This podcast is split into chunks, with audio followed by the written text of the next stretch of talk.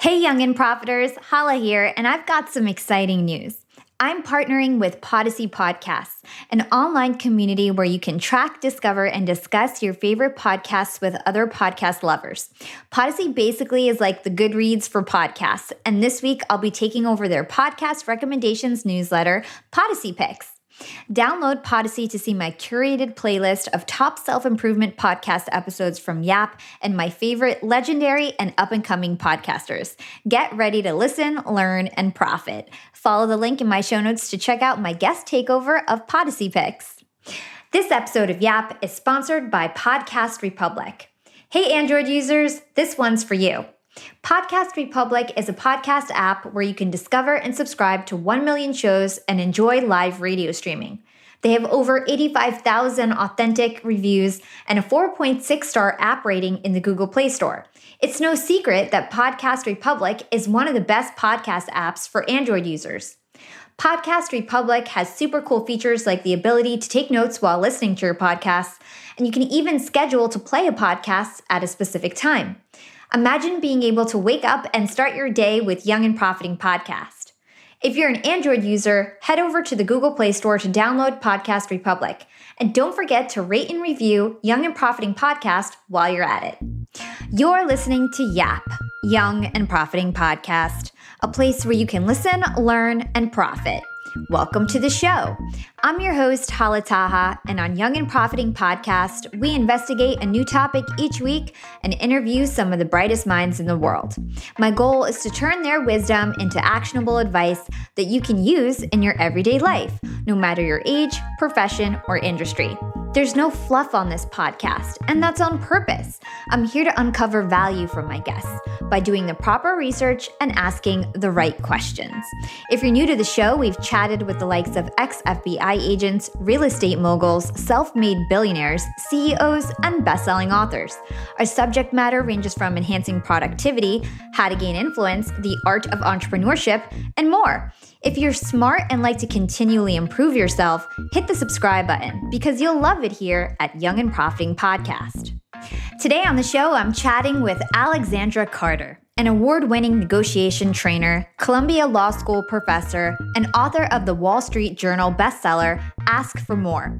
Alex has advised leaders at major organizations like Google, the United Nations, and NBC Universal. Tune in to learn what you should ask yourself before going into a negotiation, common mistakes made in negotiations, and why you should continue to ask for more, even during the pandemic. Hey, Alex, welcome to Young and Profiting Podcast. Thanks so much for having me. I'm excited to be here. Of course, we're excited to have you.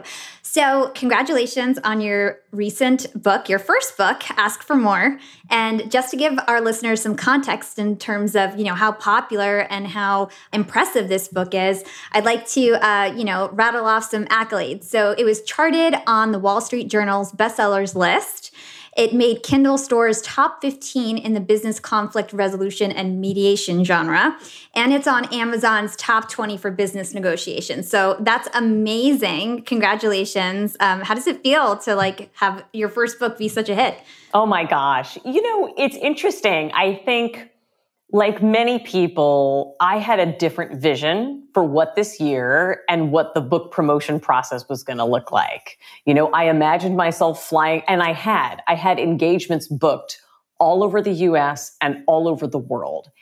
And so it's really been interesting because I'll be honest, you know, in mid March, when everything blew up and I thought, oh my goodness, I'm going to be doing this tour from my home. I had a few moments where I thought, this is really not what I wanted. This, this feels like a loss. But I, I have to tell you that what's been great is not only has the book done really well, but I feel like it came out at a time, while it wasn't the most comfortable for me, it was when the book could do the most good for people. Because it's never been more important to negotiate than right now and and the skills can be an absolute difference maker for people. So in that respect it's been great to reach a lot of folks. And i get emails from people every day saying you helped me get 30,000 more on a job offer or I just raised my prices 53% or I just got my spouse to take off their shoes when they come in the house. And all of those are great wins and I'm thrilled to be part of it. That's amazing. Congratulations again. You must be like so proud of yourself and I know that was like on your bucket list to have uh, you know, a book. So that's amazing. So, you're not just a best-selling author, you're also a professor at Columbia. Yes, I am. In fact, I'm a full time professor. Unlike most people in my space, I am full time teaching. And in fact, because of that, we're recording on a Friday afternoon, which is not your usual spot, right? yeah. Yeah. And you're also um, a UN negotiation trainer, which is amazing. So not only are you an academic, you also have, you know, in-field experience. So very cool. I'd love for my audience to understand, like, you know, how you got into this field, a little bit about your career journey, and how you ended up, you know, becoming, you know, one of the best uh, selling authors in the negotiation genre today. Oh, thank you. Well, it's interesting because a lot of people look at my resume now and they think that I've planned the whole thing out, that every step along the way was preordained and I knew exactly where I was going next. The truth is that I never knew where I was going next. What I tried to do at every stage was I made the best relationships I could. And I knew that one day one of those relationships was going to open up the next door. It actually wasn't until I was in law school some number of years ago, I won't tell you how many, that I discovered what I was meant to do with my life. I enrolled in the class that I now teach, the mediation clinic, and I went down to the courthouse in downtown Manhattan and sat in this dingy, dirty jury room and helped a couple of people resolve their dispute. And it was at that moment, it was like I felt Morgan Freeman's voice coming down from above saying, This is it, Alex. You've found what you should be doing for the rest of your life.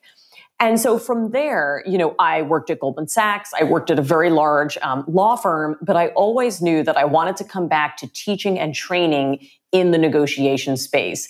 And so I've now been at Columbia Law School for more than 12 years. And the reason I wrote the book is this I wrote it for two reasons. One is by the time I see people, I'm a mediator, and that means that people come to me when they're in court. So already, right, their business partnerships are kind of far gone, their deals are gone, the relationships may be gone. We're just trying to pick up the pieces. And I thought, I know now the key to really great negotiation, and I'd like to get it to people before they end up in court with broken deals and broken relationships. But the second was that for a while growing up as a young professional, I was much better at negotiating for other people than I was for myself. And that's because some of the literature out there made me feel like I had to be the biggest, most aggressive person in the room in order to be a terrific negotiator. And when I found a different style and a technique that worked really well, I knew I had to share that with people. Yeah, that's so interesting. And I, I, can totally relate. I work at Disney Streaming and I negotiate contracts for a lot of our software platforms. And it's so easy to negotiate when you're doing it on behalf of a company and like you've got this big brand behind you. But when you're negotiating for yourself, like you feel shy, like you feel like you don't deserve it, you have guilt, like all these things come into play. It sure does. You know, I heard it described this way. When you negotiate in your job, it's as though you have the weight of the company behind you, as you just said. When you're negotiating for yourself, it can feel as though you have the weight of the company in front of you. And sometimes that feels intimidating for people. And so my mission is to help you harness what makes you great for other folks and help you turn that on yourself. Mm. Very interesting. So, before we get into the nitty gritty of the book and some of your tactics and strategies, I didn't hear you talk about this in other podcasts, but I wanted to know like, what was your most intense negotiation situation that you've ever been in? Oh my gosh, my most intense negotiation situation I've ever been in. Well, I can't talk about the context specifically. So some aspects of this need to be confidential. Okay. But I will say that I was in the room with a number of ambassadors from different countries, and there was a major dispute on the table. and there were people who were ready to walk out and you could see that it was all sorts of like cultural factors and style factors and exhaustion coming into play and so working with people one by one to try to keep that group in the room and keep them focused on the goal was one of the most intense experiences of my entire life and when we finally got there it was like the biggest rush of joy, followed by I must immediately have a meal and go to sleep because I had been up for many, many hours. Yeah. So I, I wanted you to share that because I want people to understand like you're not just an academic, like you, you've done this in real life, high stakes situations, things like that. Yeah. Could I say a, a word about that? Because I do a lot of work at the UN and I do a lot of work at Fortune 100 companies, and I have now for many years. But I also want people to know that every week during a normal semester, I go into small claims court in Harlem, and I am also helping people work out small business disputes and family disputes and things involving their housing and their relationships. And so high stakes is a relative thing. You know, to somebody on this planet, a $200 dispute is a really big deal. And so my mission is no matter what you're facing out there, whether it's like a giant bet the company litigation or whether you are trying to get your spouse to take off their shoes when they come in the house, I want to be your partner in helping you achieve that. It's really the everyday wins for me that mean the most. That makes sense. So it's like it doesn't have to be high stakes negotiation for it to be a negotiation. Everyday situations are negotiations. It's so true. Mm-hmm. So uh, let's start off with you know some material from your book. So one of the things that you start off your book saying is that you've got a unique new definition of negotiation, and you use the metaphor of a kayak to give that definition. So would you share that with us? Sure. So so let's go back in time to 2006 when I was on my honeymoon in Hawaii. So I get in a kayak with my husband on the Wailua River, and up ahead our guide turns back to us and says, "Please negotiate your kayaks to the left because we want to end up on that beach up there." And that was the moment, you know, that something clicked in my brain and I thought, that's it. There's more than one way to think about negotiation. If I'm negotiating my kayak toward that beach, what am I doing? I'm steering. And I realized then that when we think about negotiation as just a back and forth over money, we're missing so much. Negotiation is really any conversation in which you are steering a relationship. And so I don't want people to wait until the once a year conversation with their boss to say, hey, you know, keep me in mind when you make those salary decisions. I don't want people to wait until they're haggling over deal terms with their client to be teaching that person how to value them. You can and should be getting value out of every conversation you have. And when you steer those effectively, then the money conversations are going to go a whole lot better and really result in your favor.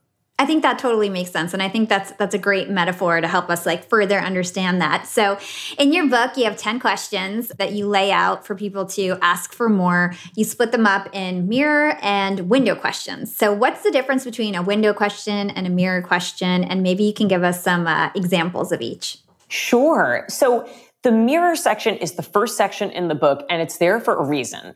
Having now coached so many diplomats, executives, judges, HR professionals, I found that the number one mistake that people made was they thought the negotiation started the moment they sat down with somebody else.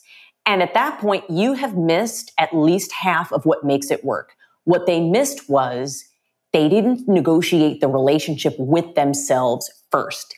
And so before you sit down, you have to take a look in the mirror to really prepare yourself and to know what you're doing when you get to the table. And the best way to do that is to ask questions. So let me give you two questions that are critical for people, especially right now at this time as they're negotiating. So, and I'll, I'll tell a story for each one. So the, the first is a company that came to me and they said, Alex, this is back in May we just lost an entire segment of our business and we're going to be short on revenue for June. And so we need your help because we're going to blast our whole Rolodex to try to get some new clients in the door. And I stopped them and I asked them the first question in Ask for More, which is, what's the problem you're trying to solve? Because, you know, especially in a crisis, I think people start spinning and they immediately want to throw everything against the wall to see what's going to stick. But what I asked this client was, what's the problem you want to solve here? Are you just trying to bring revenue in the door for June at any cost? Or are you trying to figure out how to pivot your business? Are you trying to figure out your best yeses for here and beyond? In which case, we're not blasting 2,000 people. We're sending targeted pitches to five or 10, defining the right problem. The second scenario is a very senior person at an organization who told me that she was really great at negotiating for other people, but really struggled to do it for herself. And so I told her to ask the question from chapter four of Ask for More, which is, how have I handled this successfully in the past? Do you know that if you go into a negotiation having just thought about a prior success, you're likely to perform better?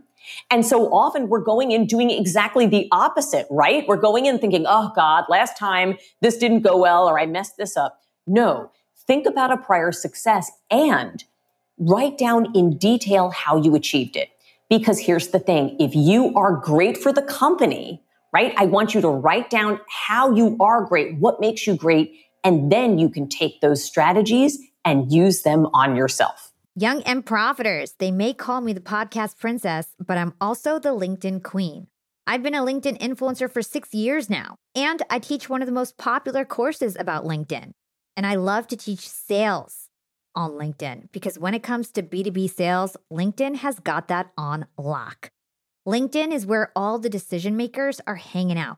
There are 180 million senior level decision makers on LinkedIn and 10 million C suite decision makers. These people are on LinkedIn and they're in the mode to buy.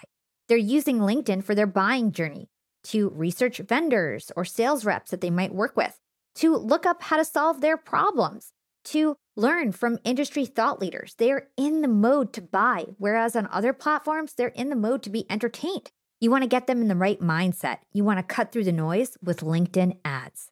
In fact, 79% of B2B marketers rate LinkedIn as their top channel for paid media. And LinkedIn has the best targeting because they've got all these different inputs. People are putting their resume basically up on there. And so there's so many keywords that they can use to target the right decision makers so they can hear about how you solve their problems. And I've got a special gift for all you young and profiters who want to try LinkedIn ads. You can get a $100 credit. LinkedIn was super generous. If you want to make B2B marketing everything it can be and get a $100 credit on your next campaign, go to linkedin.com slash yap, Y-A-P. Again, if you want to claim your credit, go to linkedin.com slash yap. Terms and conditions apply. Young and profiters, Yap Media is growing so fast. I have 10 open roles just this month. In the past, it would take me so long to find hires. I have to go on all these different job sites. I have to create my own skills assessments. That's why I let Indeed do a lot of this heavy lifting for me. Indeed is the powerful hiring platform where I can attract, interview, and hire all in one place. Indeed has things like skills assessments, where when we have specific roles, we can find an assessment that matches that role and we can make sure they have the skills that we need. Then I can focus on culture fit. I can make sure they're scrappy enough and are obsessed with excellence and do all the things that we need to do for them to fit in at Yap. And Indeed streamlines hiring with powerful tools like Instant Match. An Instant Match basically matches you with candidates as soon as you put up a job post with people who are qualified right away. It's instant. And the best part is it gets better as you use it. So now when I use Indeed, especially when I'm hiring for similar roles, I get people right away where they know that I'm going to like the candidates because they can see what my preferences were in the past. It gets better as you use it. According to US Indeed data, the moment Indeed sponsors a job, over 80% of employers get candidates whose resumes are a perfect match for the position. It's like waving a magic wand that gets better as you use it. So I love using Indeed. We've found a lot of our A players on there. Join more than 3 million businesses worldwide who count on Indeed to hire their next superstar like we do at Yap Media. Start hiring now with a $75 sponsored job credit to upgrade your job post at indeed.com slash profiting. Offer is good for a limited time. Claim your $75 sponsored job credit at indeed.com slash profiting. Again, that's indeed.com slash profiting and support the show by saying you heard about it on Young and Profiting podcast. Again, it's indeed.com slash profiting to get your $75 credit.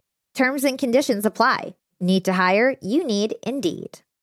Young and Profiters, I'm about to be jet setting all over the world. I'm going to London, Cancun, New Orleans, and New York to speak I'm going to be up there with the bright lights and I want to be spiffy. I want to look fresh. And so I'm going on a big shopping spree. I got to get clothes, I got to get hair stuff, skincare stuff, makeup.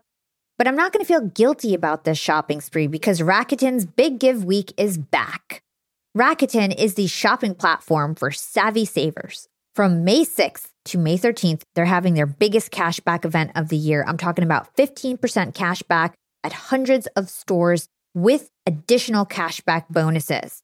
And they've got so many stores participating in their big give week. So when it comes to clothes, I'm looking at Splendid and Good American. And when it comes to beauty, they've got so many good stores participating. They've got Ulta, Fenty, Bobbi Brown, Blue Mercury, and all the products that we love. Now we can get cash back. It's like getting a discount on the stuff you're going to buy anyway. It's absolutely amazing. They even have travel brands, so that's going to be super convenient for me with all my upcoming trips. Expedia, hotels.com. You can get deals on everything from electronics to home goods to travel and beauty. Young and profiters, you're going to want to grab this limited time deal with both hands. You get high cashback rates for only eight days. So hurry. Membership is free, and when you sign up and shop today, you get an extra 10% cashback boost. That's an extra 10% cash back on top of the 15% cash back. You won't see higher cashback rates than these. Go to Rakuten.com or download the Rakuten app at R A K U T E N. Shoppers get it.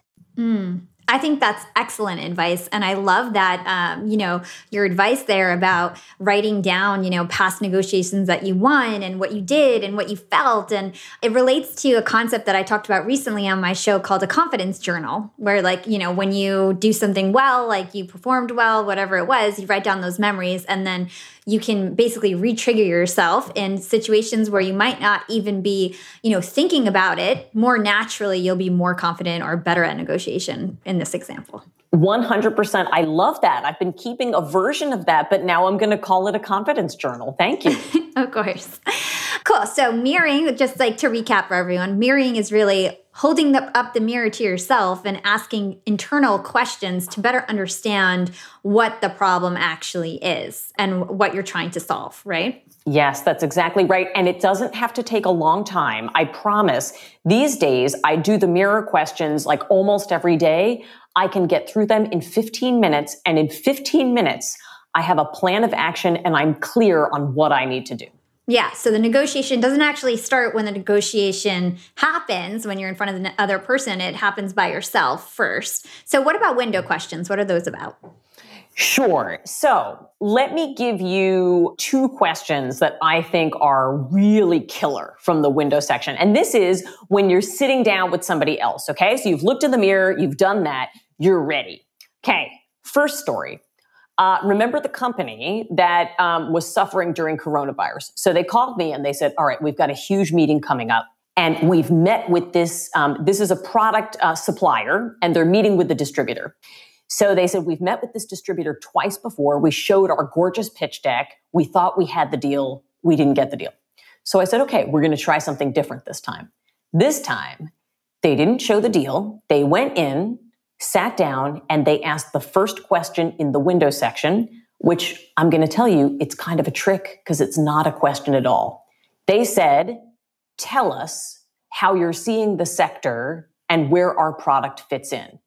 Tell me or tell us are the two magic words that you should use to start every negotiation whether you are negotiating with somebody in the home over the home office or whether you're trying to land a six figure deal during coronavirus.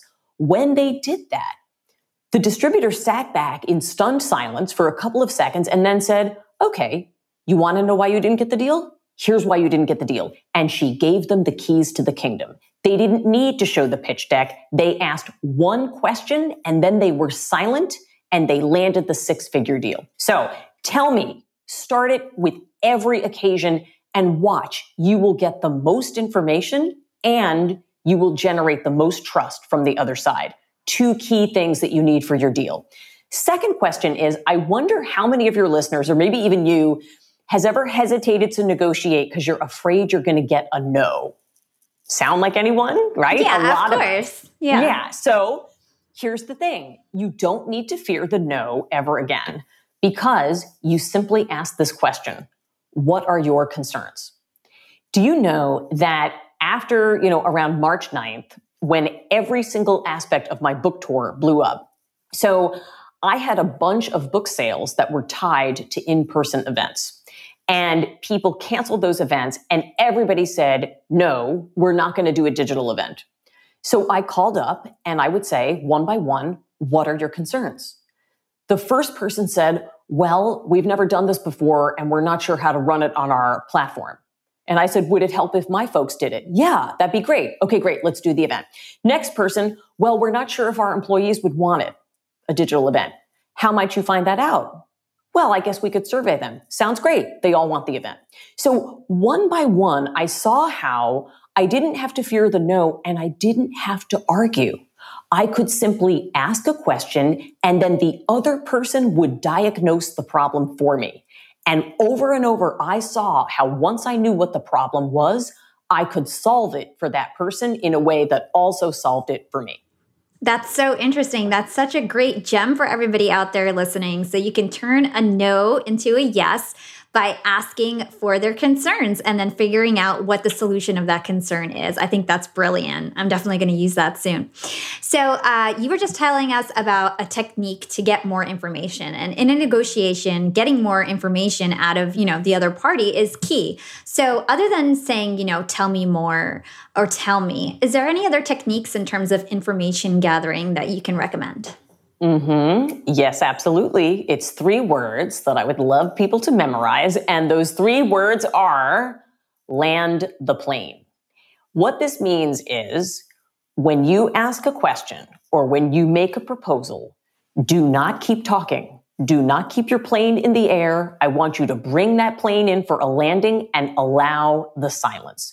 You know, so often we're so scared of silence that we end up bidding against ourselves. You know, for example, we'll ask, what do you need to get this done here today? Um, would $10,000 do it?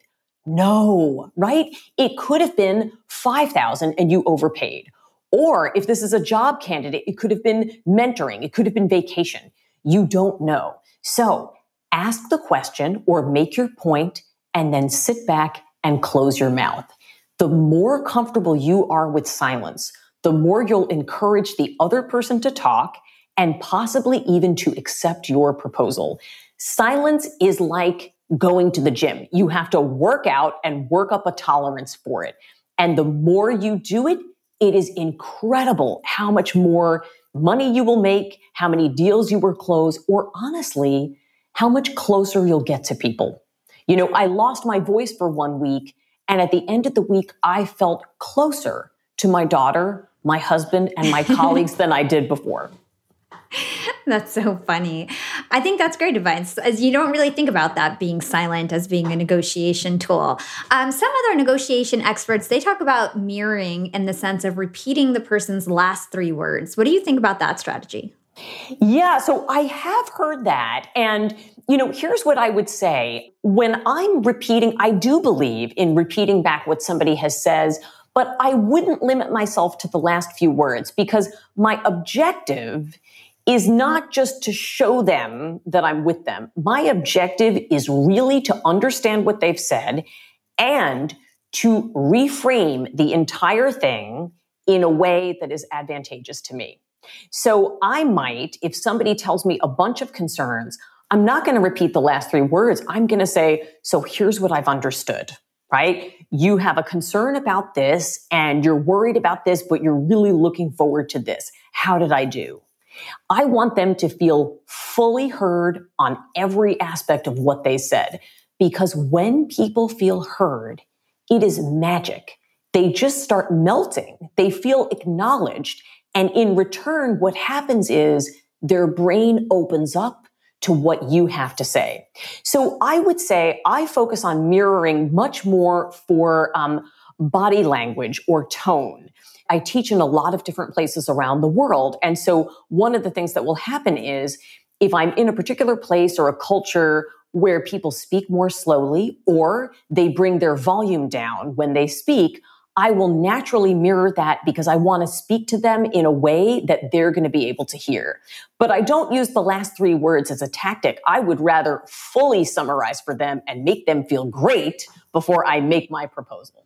Yeah, that actually seems like a way stronger way to, to go about it. It makes it in, rather than just kind of playing dumb, you know, uh, you actually tell them, like, I've heard you, here's the summary, like, how did I do? And then it allows them to even go further in what they were saying and, and dig deeper. So I love that. So let's talk about the beginning of a negotiation, right? So you walk into a room, your counterpart is there. What do you suggest that we do in terms of the first words that we say or the body language that we should carry? Like, what's your advice in terms of like those first few moments? Because first impressions are everything.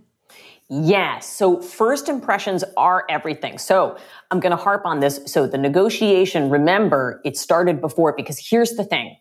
Before they're looking at you, you have to be able to look at yourself in the mirror and know that you are worth what you're about to ask for.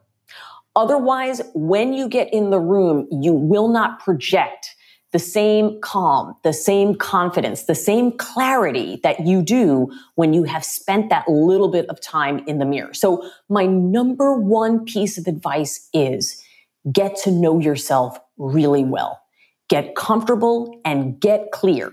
Okay. So then you arrive in. You know, this is, I don't actually believe there's one formula for every person, but I will say this.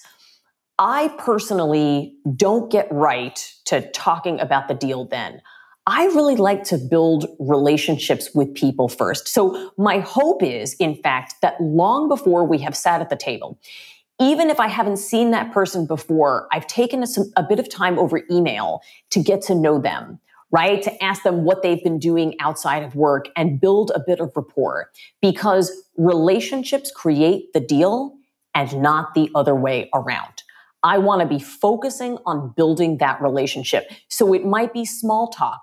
I like to observe, you know, so I'm looking at you and I can't, you know, you've kept your background very neutral, right? So I just see a wall behind you. But sometimes you'd be surprised. You know, people will have things in back of them that tell you something about who they are. You know, or I might ask you, tell me where you're calling in from. And then I might try to build a connection with you based on your geography or what you tell me. So I never shortcut on the connection, even if the person is the gatekeeper. Okay. Sometimes people make that mistake where they treat the intermediary person like an intermediary. I never do that. Even if that person is just passing on information to the higher ups, I ask them, what are your goals at the company? How's it been going since you've been there? Like, tell me where you would like to go. Because you know what?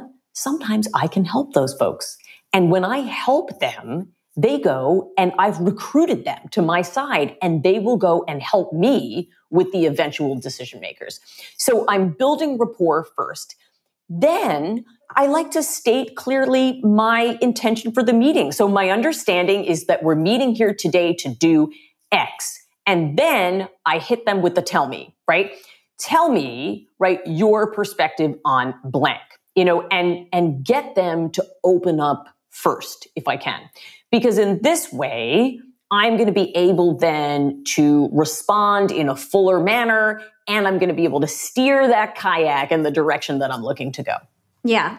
I really love the advice in terms of building the relationship and that the relationship happens. The deal happens because of the relationship and not the other way around. I think that's really powerful. And also the fact that you said, you know, you want to make sure that you actually make friends with the gatekeeper. So even if it's the secretary, when somebody like I forget what who told me this, but you know, I've interviewed so many different people, uh, but I know for a fact that it's actually really impactful when you hear from a third party that some somebody else is good or like something positive about somebody else, and you consider that information because it didn't actually come from your own experiences or directly from that person, you actually consider that more importantly in terms of how you view that person. And so if you have a neighbor and you say like John's like if you go to somebody and you're like my neighbor John, he's amazing, he's uh, super smart, he's really nice, uh, he's very well kept, and then you go meet John and he doesn't look well kept. He doesn't seem very smart. You just think oh he had a bad day because hala told me that he's really smart and, and things you know what i mean? And so you get the benefit of the doubt and that's why being nice to everyone and making a good impression on everyone is very important. It sure is. You know my approach to negotiation is this. I never request i recruit. I don't ever ask anybody to pay $27 for my book I never ask people to pay money to hire me as a speaker. I tell them what I stand for and what my mission is, and I try to bring them around to my side of the table. I try to put them on my team. And so every time I talk to anybody, if it's the secretary, if it's the person getting the lunch, if it's the person who is, you know, booking travel, I treat that person like they are a decision maker and maybe that they're somebody I can help too it's not just about being a good human being, although that's certainly part of it, right? I believe that good human beings get further in life, but it truly is. And I think that thing about when people hear positive feedback, it means a lot and it increases your persuasiveness as well. They want to then hear what you have to say. Exactly. I totally agree. So I'm going to switch gears here a little bit. I did find out from my team's excellent research that you are the executive director of a nonprofit organization. It's called Stand Up Girls. And you work to educate girls from underserved communities with communication skills necessary to succeed in a male dominated workplace.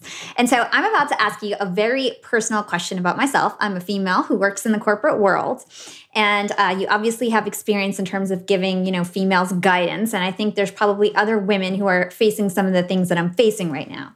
And so i'm just gonna like no one has ever heard this i'm just gonna lay it all out. So i just had my 360 feedback at disney. And uh, prior to disney just so everybody has context i worked at hp i you know was promoted five times. I was a leader. I really was respected. And at disney everything's great. I'm still respected. But suddenly in my 360 review i got the feedback that I'm abrasive, okay? And I've never heard this feedback before. I worked at HP for five years, never heard that feedback one time. I have uh, my company right now, Young and Profiting Media. I've had volunteers work for me for two years who are just getting paid now. You don't work for free for someone if they're, you know, not nice. Um, also led organizations of volunteers, had a website previously, was president of many organizations, always very well respected, always told I was friendly, nice, fair. And now all of a sudden, there's a senior executive who is saying that I'm abrasive. And I've heard this a few times. And now it's in my 360 uh, feedback review. And my direct manager actually took it off and said, That's not correct. I'm with you on many calls, many meetings, and you're actually not abrasive. I don't know where this is coming from. And I've heard this a few times from other people that this person is saying that I'm abrasive, uh, when really I'm just the leader and I'm not afraid to like stand my ground. And I've led huge projects and held people accountable. And, you know, that's my job, right? And I've saved thousands and thousands of dollars for Disney uh, being a good negotiator and getting projects shipped on time. So it's weird that all of a sudden I'm being called abrasive eight years down into my career out of nowhere. And I don't think people's personalities change that quick. So I'm, you know, self aware enough where I kind of heard that feedback and like laughed and like, yeah, okay, I'm abrasive. Like tell tell that to the 20 people that work for me and and like, you know, the hundreds of people I've met in my life. They'll tell you otherwise. And so I kind of like, you know, put that in the back of my head and my manager was like, "We're taking this off. This is not even true, right?" And but for other women out there, how can we tell when something is sexism or when something is feedback? Because to me this felt like sexism. Yeah, I'm so glad you raised this. I really am. And I just, if I could get personal here with you for a second, Hala, like I, I simultaneously heard you saying, I know this is ridiculous. And yet you told me about all of the people in your life who think this is not true. It, it was almost as though you were looking to convince me and to convince yourself. So the difficulty with this feedback is, right? That anytime we hear that word, there are a few of those words, right, that women get, right? And, and some of them we probably can't say on this podcast, but, but abrasive is one of those. It feels like a coded word. And what's so hard about it is that there can be 98% of you that thinks this is absolutely not true. But there's 2% of you that it gets in your head and makes you wonder, right? It makes you doubt yourself just that little bit. So I first of all want to say, I'm so glad that it seems that as though you have triumphed over this and you have a mountain of evidence. So here's the thing. Part of what I want people to know is women in negotiation walk a tightrope. This has been demonstrated by research where on the one side, Hala, we are too nice, we're worker bees, and we don't have leadership potential, right? And on the other side, we are considered aggressive or abrasive or the B word, right? So, so that's what people get called, okay? And I, I want to give you a spot of encouragement because do you know, in fact, that the late, great Justice Ginsburg, so she went to Columbia Law School where I graduated from. She graduated number one in the class, and her nickname was the B word. And when somebody told her, you know, this is your nickname, she said, Can I say this, by the way? Yeah. She said, Better bitch than mouse. that was her response. Okay. So that's the first thing I'm, I'm going to tell you. I too had this uh, version of this feedback when I was in law school competing in a prestigious competition, I was told that I was too aggressive, that I had cut my male colleagues off when I was keeping track and they had cut me more off than I had cut them. And the last piece of feedback I got was charming. It was that my voice didn't match my body type because I have a big, loud, commanding voice and I'm a small person. And I remember thinking, wow, you thought that in your brain and then you said it out loud. Hmm. So, so here's what I want to say. Oftentimes, these coded words, you know, that people use in the workplace against women are just that. They are code, right? For please stay in the box that I would like you to be in. So I think it's really important, number one, for women to have what I call a board of directors around them that they trust. In other words, Hala, you have a few women around you that you can go to for a gut check. You can go to for a gut check on this. You can go to for a gut check like, am I describing myself well enough for my self evaluation? Another thing that women can sometimes struggle with. So you have people around you who can truly speak truth into your life. And so you can help decide what is feedback and what is BS, right? Okay, so that's the first thing to do. The second thing I like to do in this kind of scenario is to decide how important this person is to my career. Okay, if the person who is using those words is not critical to my career, then I might just draw boundaries, right, and and avoid to the extent possible and go on my way, um, slaying my job every day. If that person is critical to my job, and I need to get that person on my side, then um, what I employ is a strategy that I call acknowledgement or stroking. What that means is oftentimes people who are difficult and who cut other people down are most in need of encouragement. And so I try to find something truthful that I can acknowledge that person before. I'm not going to say, for example, Bob, you've always been a champion of gender equity in the office, if that's not true. But I might say something like, Bob, you know, your opinion carries great weight around here. And when you speak positively of someone, people really give that meaning. And so I'm here today because your, you know, good opinion means a lot to me personally and professionally. And so I want to raise this difficult subject with you to see how we might get to a place of understanding so that I can help you better and I can, you know, help the company by getting to the place I want to be. Right? So a little bit of acknowledgement up top. It's like sugar that you use to deliver the medicine. So sometimes that can work where somebody's difficult and you really need them to be on your side. Recruit them. Yeah, I think I think that's great advice. It's kind of like addressing the situation, uh, making them feel heard, and then trying to, I guess, flip the story a little bit towards your own direction because it really sucks for women to be that we can't like just be leaders and, and we've got to just play this act and be so nice when why can't we just like be regular in business like everyone else? I just don't understand. Absolutely. It is it's so frustrating and and I will say you're far from alone. If I could give one more strategy, I do think that in the moment if you get something offensive like this, okay? Like I knew a woman very high up at a company, a diversity and inclusion specialist and very very senior. She asked for more money and she was told, "Don't be silly. Your husband makes more than enough." She was frozen into silence. She had no idea what to say. And we talked about it afterward. And what I would advise for her is the same thing I would advise for you. Let's say in the moment you're told by this person, you're abrasive. I summarize and then I say, tell me more. So I would advise her to say, okay, so let me just recap. So we're here today to talk about my compensation for the job that I'm doing here at this company. And you've told me that, um, uh, don't be silly because my husband makes more than enough. Did I did I get that right? Okay, let them. Sometimes by then they have enough self awareness to say, "Oh God, that was bad." And then if they don't, I would say, "Could you tell me more about that?" And then I would sit in silence, right? And here, if somebody's calling you abrasive, I would say, abrasive. Okay, interesting. Can you talk to me more about that? Or can you tell me more about what abrasive means? because it forces the person to get really concrete. And if they don't have a reason, if it's just that they don't like that you're a leader, it's going to force them to see that. Yeah. I totally agree. And, you know, I was talking to some of the managers that were on the call for the 360 feedback, and I stood up for myself. I said, you know, next time he says that, can you ask him for examples?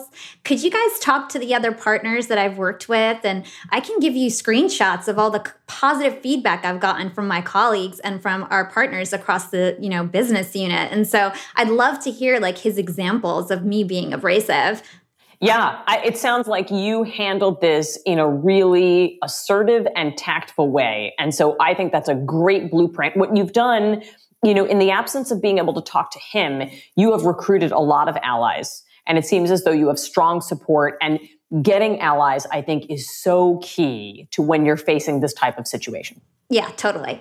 Um, so let's talk about more negotiation tactics. Can you tell us some pitfalls uh, that people come into when negotiating and maybe how we can avoid some of these common pitfalls? Sure, absolutely. So I would say the, the first thing people do that's a pitfall is they jump right to solutions, right? They don't take the time to figure out what the problem is that they are trying to solve. And right now during coronavirus, it's really, really important because companies, this is a make or break time. If you are out there solving the right problems and you take that time to figure out where is the market going, where am I going in my career, what problems can I solve, you're going to come out, you know, really successfully. I think folks who rush through and are just trying to toss out solutions are going to struggle a bit more in this market. Um, you know, another pitfall that people make that we haven't yet talked about is they ignore the importance of feelings. You know, in my book, I call feelings the F word because it's something that folks often don't want to talk about. We think that feelings get in the way of our deals when actually feelings are how we make decisions. Do you know there's neuroscience research to show that people, so this one neuroscientist studied people whose brains were totally intact except for the one part that processed feelings. And do you know what happened? Those folks could talk about a decision all day long, but they couldn't make the decision. So here's what I want people to know. Use your feelings to your advantage. Before you go into any negotiation, I want you to write down what do I feel? And then write it all down. The good, the bad, the ugly, the stuff that you like to feel, and the stuff that you wish you didn't feel. The reason is that when you write those down in advance, you're going to feel calmer and more controlled once you get to the table. But also, Hala, there's magic in feelings. Sometimes I'll ask people, okay, what do you need out of this deal? And they'll say to me, like, God, I, I don't know. I, I'm just not sure what I really need to achieve. So then I ask them, I want you to write down all your feelings. And then every single one of the negative ones, okay? So let's say somebody tells me, I feel disrespected or I feel unacknowledged. Flip those around, and that's what you need. You need respect, you need acknowledgement. So take your top few negative feelings, flip them around, And now you know what your priorities are when you go and sit at the table. Young and profiters, we are all making money. But is your money hustling for you? Meaning, are you investing? Putting your savings in the bank is just doing you a total disservice. You got to beat inflation. I've been investing heavily for years. I've got an E Trade account, I've got a Robinhood account, and it used to be such a pain to manage all of my accounts. I'd hop from platform to platform. I'd always forget my Fidelity password, and then I have to reset my password. I knew that needed to change because I need to keep track of all my stuff. Everything got better once I started using Yahoo Finance, the sponsor of today's episode. You can securely link up all of your investment accounts in Yahoo Finance for one unified view of your wealth. They've got stock analyst ratings, they have independent research. I can customize charts and choose what metrics I want to display for all my stocks so I can make the best decisions. I can even dig into financial statements and balance sheets of the companies that I'm curious about. Whether you're a seasoned investor or looking for that extra guidance, Yahoo Finance gives you all the tools and data you need in one place. For comprehensive financial news and analysis, visit the brand behind every great investor, yahoofinance.com, the number one financial destination, yahoofinance.com. That's yahoofinance.com. Young and Profiters. As you may know, I launched my LinkedIn Secrets Masterclass a little bit over a year ago. It was my first course. And so far, I've generated well over $500,000. And the best part is, I didn't have to figure out how to set up my mastermind subscriptions, how to do abandoned cart targeting, and all of that tech geeky stuff. I just left that all to Shopify. Shopify is the global commerce platform that helps you sell at every stage of your business. And if you're in that I need to sell more with less stage, Shopify Magic is your AI superpowered sidekick ready to whip up captivating content that converts. And it doesn't matter if you're selling digital products or vegan cosmetics. Shopify helps you sell anything, anywhere, from their all in one e commerce platform to their in person POS system. Stop those online window shoppers in their tracks and turn them into loyal customers with the internet's best converting checkout. I'm talking 36% better on average compared to the other options out there. It's no wonder Shopify powers 10% of all e commerce in the US, including huge global brands like Allbirds and Thrive Cosmetics. It took me a day to set up my Shopify store. I set up chat, took two minutes, and I was done. One month from thinking of the idea to implementation, a year later, I've made half a million dollars on the idea. That's what it takes in 2024 just a good idea and then utilizing a platform like Shopify that can help you make it a reality. There is no excuse these days. If you've got a good business idea and you think you'll be a good entrepreneur, you don't have to wait any longer. You don't have to be super techy, and you never have to worry about figuring it out on your own. Shopify's award winning help is there to support your success every step of the way. Sign up for a $1 per month trial period at shopify.com slash profiting. That's all lowercase. Go to shopify.com slash profiting now to grow your business no matter what stage you're in. Shopify.com slash profiting. And how can we like do that covertly? Like how can we get insight into someone's feelings without like directly asking them or do you suggest that we just directly ask them? Okay, good question. So the first step is to be talking about your own feelings, right? And that's the mirror part of this that I just talked about. Writing down your own feelings, right? So Hala, let's imagine you were going in to talk with that gentleman, right? You would be writing down everything that you're feeling in advance, and that would really help you when you went into the room, okay? Once you're there, you know, people often express feelings without ever using the F word, okay? So oftentimes what will happen is I'll see it on their face. So the benefit of looking in the mirror before you sit down with somebody is that your mind is more clear. So what that means, Hala, is I'm looking at you and no pressure, but right, I'm looking at you. I'm looking at everything you have in the background.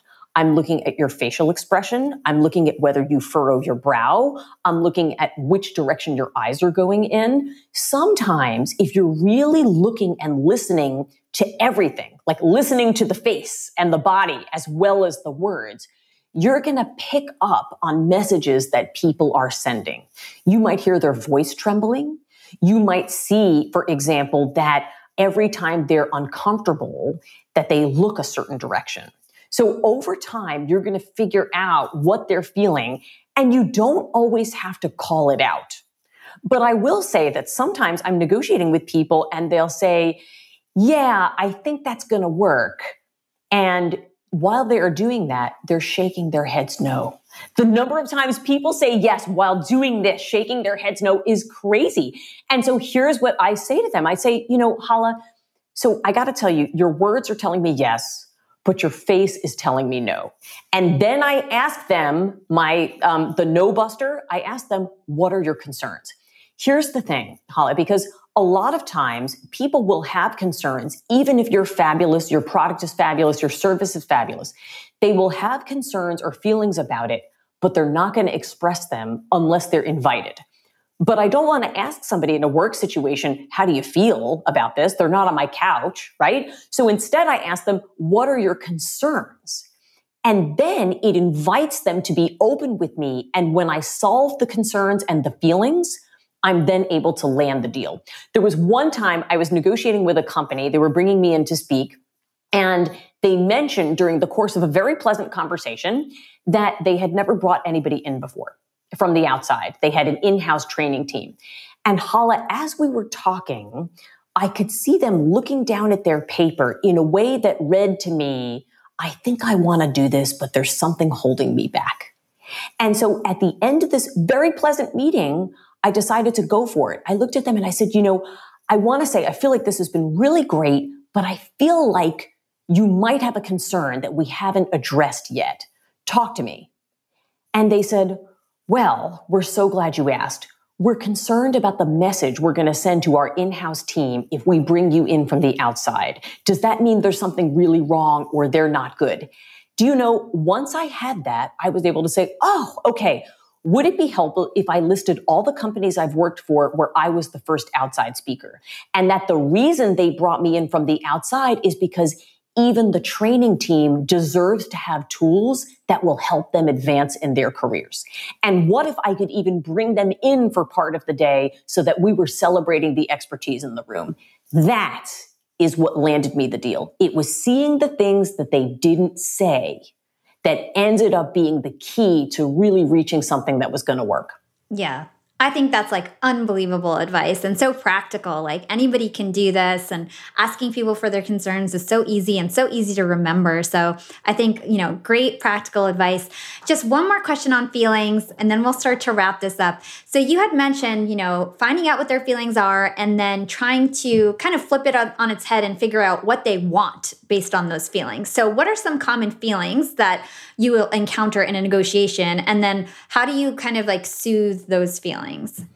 Yeah. So there are actually two feelings that I call the big two because they blow up negotiations more than any other. And Hala, anytime you're in a negotiation and you're getting a lot of heat from the other side, a lot of anger, a lot of defensiveness, irritation, chances are people are feeling these feelings. They are fear and guilt. So let's imagine, for example, that you're talking to your colleague about this comment and he's getting super defensive. Chances are he is feeling a little bit of fear, like, what does this say about me? Is this going to boomerang back on me? Like, what are they're going to be the ramifications of this? He's also feeling a bit of guilt. Like, was this just, did I say something that was not appropriate? Maybe I'm not living up to my values a lot of times anger is really covering those up. So let's say you're in a difficult situation and you're getting heat from the other side and you think it's fear and guilt. I like to try a bit of reassurance. You know, if I'm giving somebody feedback and they're getting super heated, I might say, you know, I just want to let you know that this is a how do we diagnose what happened on this one project conversation, not a you are in trouble at the company conversation. Okay. So this is a problem solving conversation. The second thing you can do, right, is then to, you know, give people options and say, you know, how would you like to approach this, right? Or what are your thoughts on how we could solve this issue between us? So a bit of reassurance, focusing on the problem to solve and giving people options when people get heated, it's often because they feel backed into a corner. If you give them a bit of agency, all of a sudden they will relax, right? And they'll be able to lean in a bit more and hear what you have to say. That's amazing. So, everybody, Alex obviously has amazing negotiation tactics. So, you can get her book. It's called Ask for More. My last question, or one of my last questions to you, is how can we actually ask for more in a pandemic like this? You know, a lot of my listeners are younger, they're just starting out in their careers, or they're looking to get a new job. How can they justify to ask for more in a situation like this? Absolutely. Okay. So I think it's a myth that nobody can ask for more during a pandemic.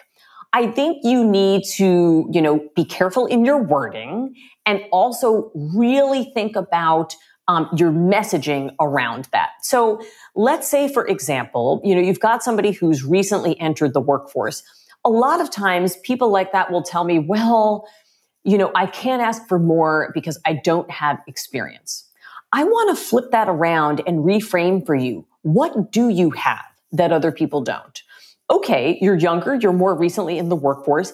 Maybe you have technology skills that other people don't. Maybe because your education is more recent on other topics, you're going to be able to update the company. Maybe you have fresh eyes on a problem. You have energy, you have vision. Think about what you do have to offer rather than what you don't. The second thing I want you to do is think about whether you're in a type of category where you really should be asking for more. So let's say, for example, Hala, that you've been, you're at a company, there have been layoffs, and you've been asked to take on more job responsibilities. That, right, is a great time to also think about an increase in salary. Yes, dollars are precious right now, but shouldn't every dollar of the company's money be spent on a proven performer like you? Okay, so that could be a circumstance. You know, another could be that you've just outperformed your benchmarks. I spoke to a woman, younger woman, she's a head of business development at a smaller company. She killed her sales benchmarks even during COVID. So we strategized and she went in together to her boss and said during the pandemic, I love working here. Here is everything that I have done this year this is what I should be making. And once I am paid appropriately, I want you to know I'm going to go out and I'm going to continue to sell like you've never seen. She got the raise, right? So if you're outperforming, if you're taking on more responsibilities, if you have specialized job skills that are important right now, all of those can mean that you can ask for more. And if I could just give a bit of like inspiration to people on this topic, I want you to know two things. One, when you negotiate on behalf of yourself, you are teaching the company what kind of a negotiator you will be for them. So I believe it's usually in your interest to tactfully, collaboratively, assertively negotiate for yourself. It shows leadership skills. And the second is, especially for the women out there, or anybody who comes from a traditionally underrepresented background, I want to tell you what somebody told me the first time I negotiated my salary. And this was the birth of my book. So I went in with my power suit, super nervous, and the offer came in slightly above what I thought. So I called a senior woman in my field and I said, I'm not sure what I should do. Should I just take it? And she said, I'm going to tell you what to do, Alex. You're going to go in and you're going to ask for more. Because when you teach someone how to value you, you teach him how to value all of us. So if you're not going to go in there and do it for yourself, I want you to do it for the woman coming after you. Do it for the sisterhood. And so that was the moment I realized that asking for more could actually be a service to the people coming after me. So before you hesitate, I want you to think, who's looking to me for inspiration? Who might I, through my negotiation, make a seat at the table for coming down the line? And with that, have courage, know that asking for more can be an act of service and go out and do it for the sisterhood. I think that's that's incredible advice, and I, I totally agree. Especially, you know, paying it's almost like paying it forward, like for the next person who comes behind you, so that they're you know appreciated and valued, and and their salary might start up a little higher because your salary was higher. So I, I think that's a great perspective. So the last question I ask all my guests is, what is your secret to profiting in life? oh my gosh! So my secret to profiting in life is I live by my personal motto. This is a motto that I learned from one of my students who came to me from India in the middle of his career. And he told me, only do what only you can do. And so, how I profit in life is I have really leaned into my calling. My calling is service it is equity and empowerment through negotiation.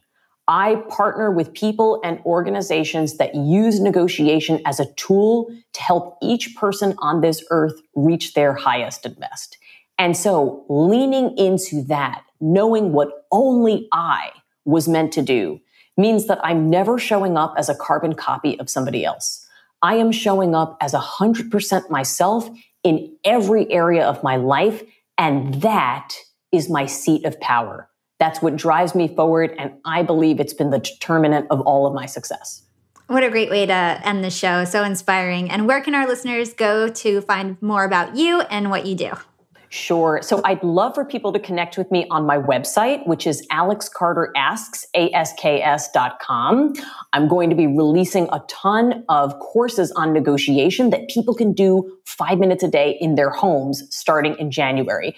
Come find me also on Instagram, Alexandra B. Carter, and on LinkedIn. I'm on Twitter very reluctantly, so you can you can find me there, but I try to stay off Twitter for my mental sanity. Awesome, Alex. This was such a great conversation. Uh, you're such an inspiring woman. Thank you so much for your time. Thanks. It's been amazing, and stay in touch. Keep me posted. I will. Thank you. Thanks for listening to Young and Profiting Podcast. If you enjoyed the show, please write us a review or comment on your favorite platform.